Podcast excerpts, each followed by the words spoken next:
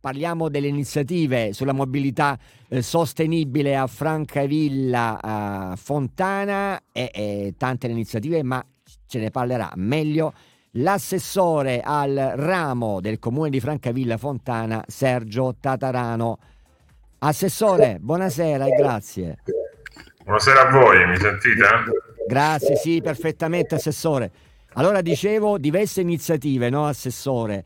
Eh, perché eh, Francavilla Fontana, ma questo è stato un grande obiettivo dell'amministrazione Denuzzo sin dall'inizio, eh, deve essere più collegata, no? Francavilla Fontana, più a misura d'uomo ed è quello cittadino ed è quello che sta avvenendo con le iniziative che eh, sono in corso. E questa mattina c'è stata la presentazione no, di un nuovo trasporto pubblico, diciamo.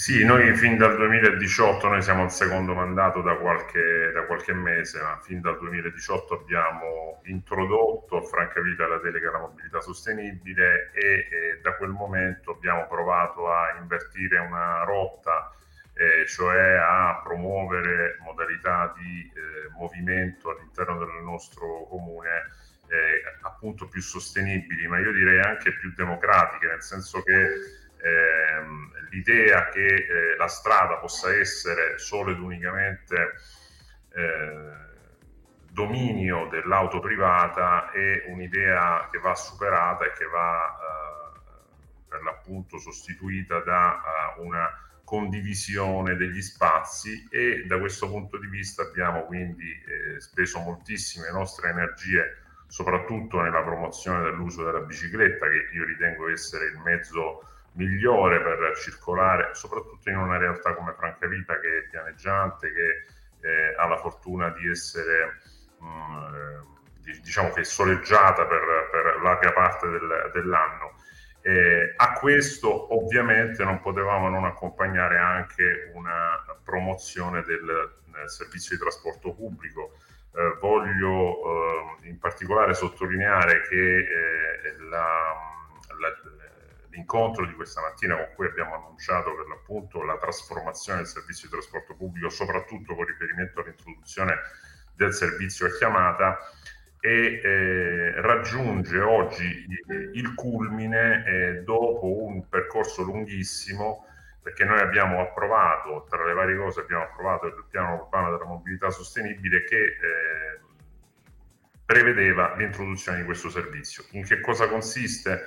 Eh, consiste nel ribaltare l'ottica eh, secondo la quale è il, l'utente che si adegua agli orari del mezzo, adesso con il servizio di chiamata funziona un po' come un taxi e l'utente che chiama eh, si limita a prenotare eh, la corsa e il mezzo lo raggiunge eh, nella fermata eh, che è stata prescelta dall'utente. È un servizio che eh, non funziona in nessun altro luogo del sud Italia e che invece nel centro del, e nel nord Italia, nelle realtà in cui è stato introdotto, ha dato dei risultati eh, veramente molto confortanti.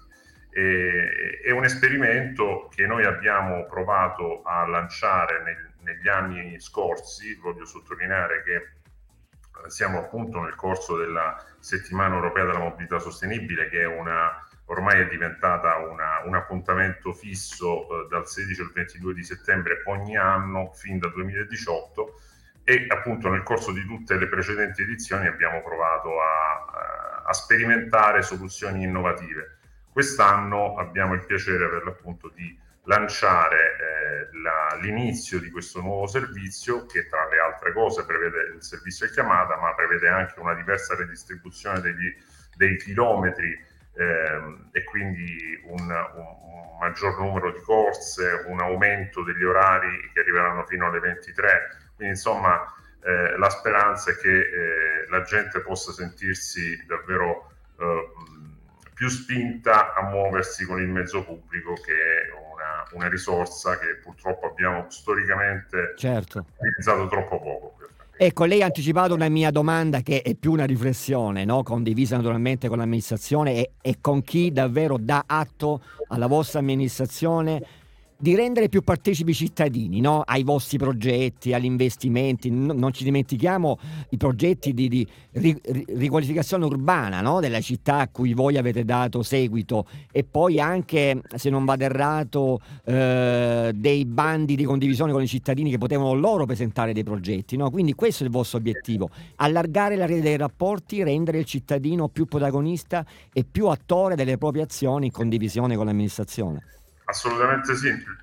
Cito due, due, esperienze particolarmente significative, il bilancio partecipato che ormai è diventato un appuntamento fisso anche quello, eh, 50.000 euro messi a disposizione della cittadinanza grazie, eh, grazie, ai quali siamo riusciti per esempio negli ultimi anni a eh, recuperare completamente un parco che era divenuto una discarica ormai e che oggi invece ospita moltissime famiglie che vanno uh, lì a trascorrere le giornate perché è un parco attrezzato con attrezzatura ginnica, con uh, tavoli, sedie, insomma è, è un qualcosa di eh, un piccolo gioiellino. E eh, un'altra, un'altra cosa di cui pure sono molto contento, proprio per stare al tema della mobilità, eh, il primo appuntamento si è tenuto il 16 settembre scorso, ehm, incontrata Bax che fece una, un'esperienza molto bella perché ci è stata proposta dalle associazioni e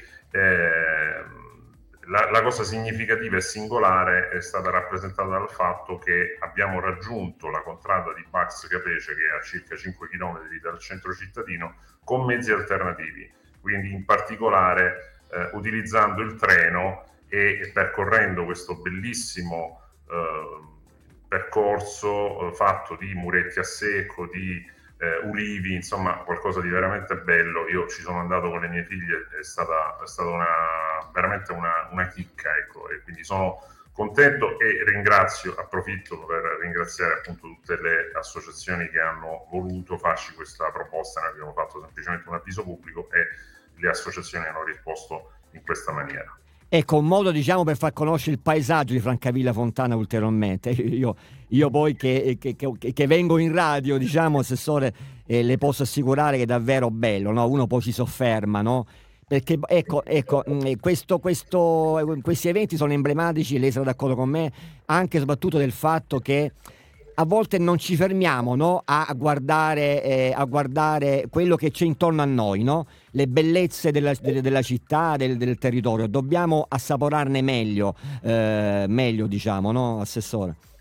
Sì, assolutamente sì. E, e soprattutto poi credo che eh, valorizzare e promuovere eh, modi alternativi all'auto eh, possa aiutare molto. Oggi il sindaco ha raccontato un, un suo aneddoto, un suo, una sua esperienza personale legata a Via Roma. Via Roma ha tenuto banco, come saprete, eh, per molti mesi perché è, è stato oggetto di un intervento eh, molto significativo perché abbiamo deciso di, pedo, di pedonalizzarla e, e, e, oggi il sindaco raccontava che eh, sua figlia eh, gli, gli, ha detto eh, papà io finalmente riesco a vedere eh, via Roma. Ecco, è, è un, un, nella, sua, dire, nella, sua, semplicità un'affermazione emblematica che eh, però è, risponde a, a, quella che è la realtà. Grazie al piano della mobilità sostenibile avevamo scoperto che nell'ora di punta via Roma era attraversata da oltre 700 auto. Ecco, questo per dare l'idea